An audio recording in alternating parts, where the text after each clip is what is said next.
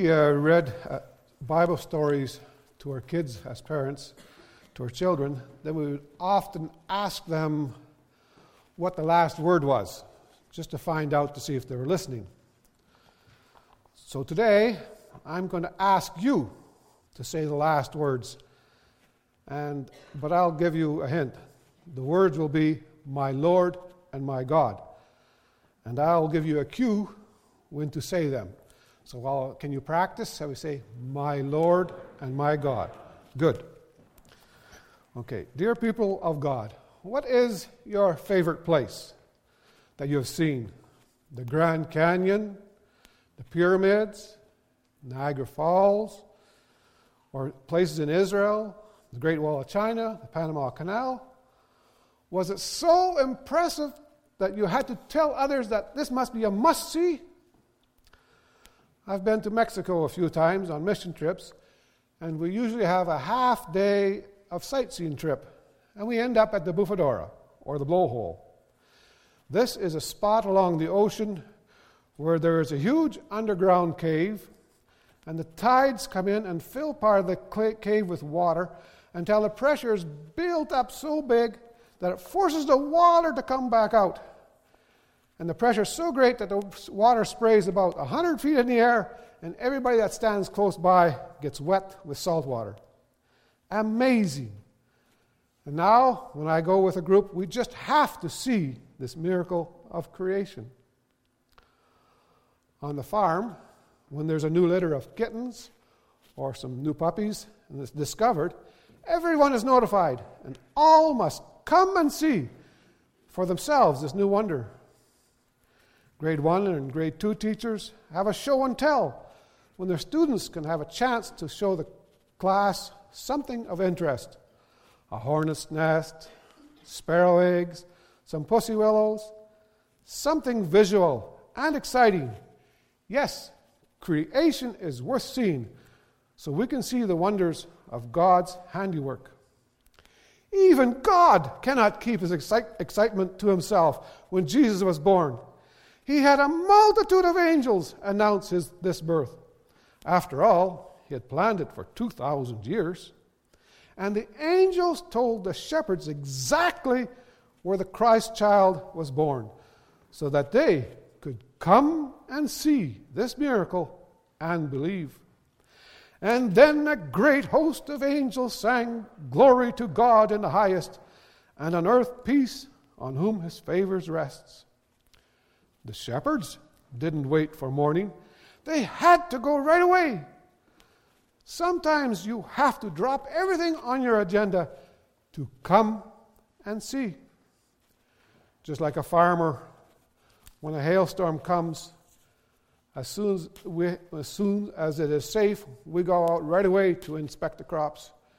There are certain happenings that require our immediate attention.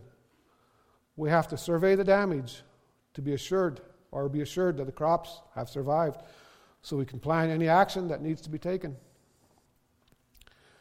We hear of floods and earthquakes, mudslides. It means little to us.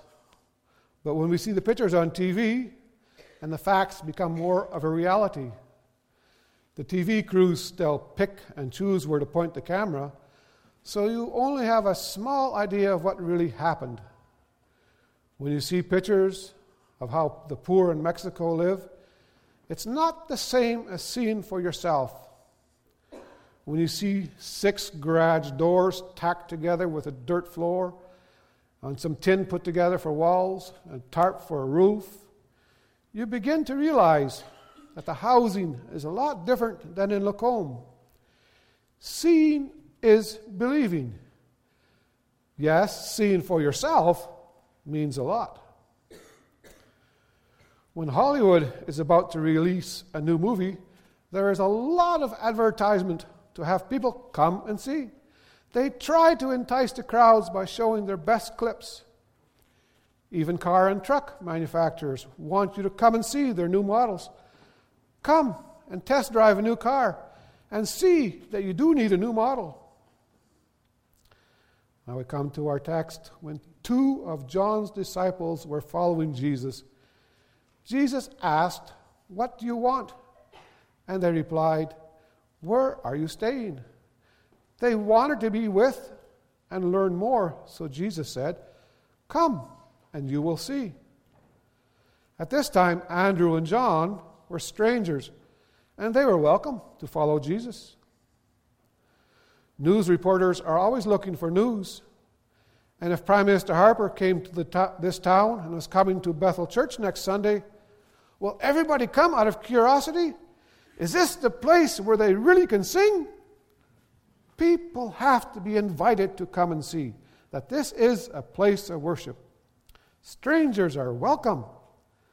Then in verse 41, Andrew invites Peter, his brother, to tell him that they have found the Messiah. Family members are important, and the news of finding the Christ, you have to tell your immediate family. And then in John 1, verse 46, when Philip says to Nathanael, We have found the Christ, come and see. Nathanael was one of Philip's friends. Friends need to be told the good news. Nathanael was curious, and he had to see. Why?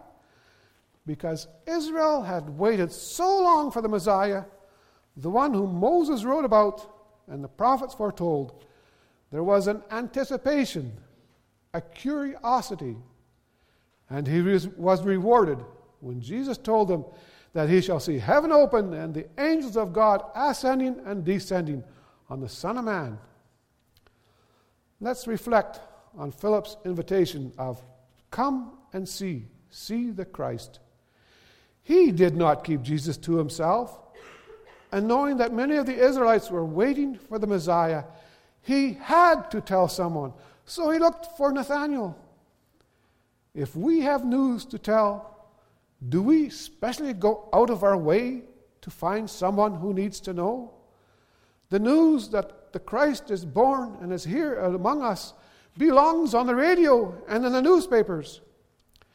Yes, Philip's invitation goes to all of us, and we in turn are to invite others to come and see. Do we have a hard time believing that something good can come out of a small town like Bentley or Clive or Lacombe? After Jesus was baptized, he started his ministry in a small way by calling his disciples to follow him. That is why what we are to do one by one, call others to follow Jesus.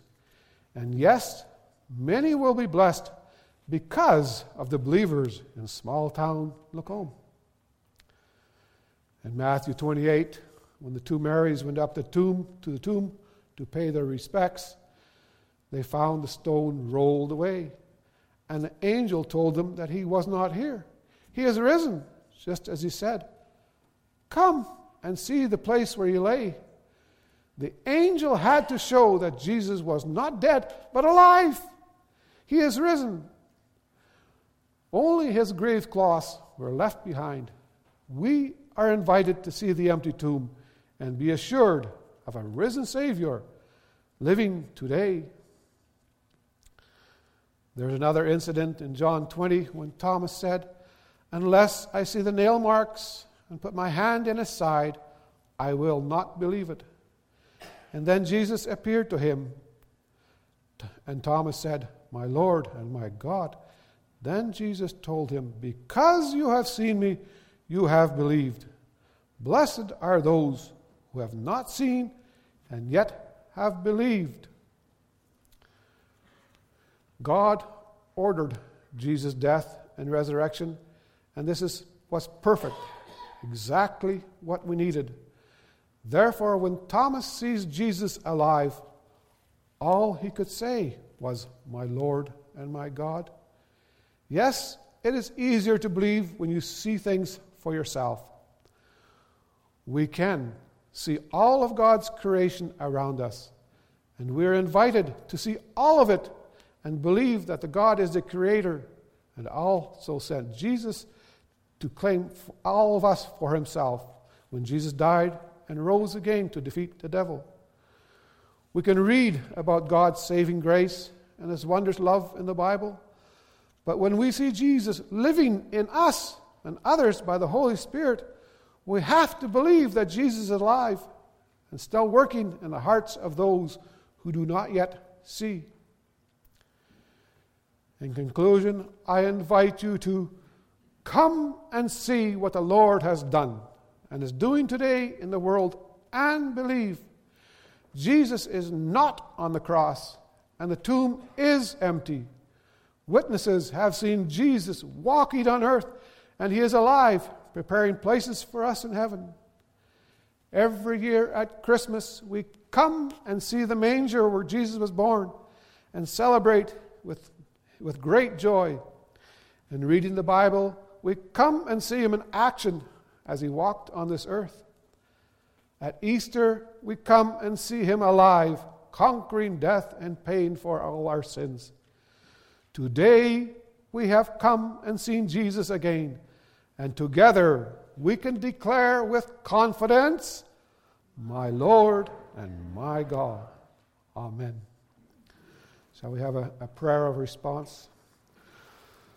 Lord, whether you come to us with a multimedia presentation or a single angel, move our hearts to tell the news of your saving grace to all who will come and see and believe.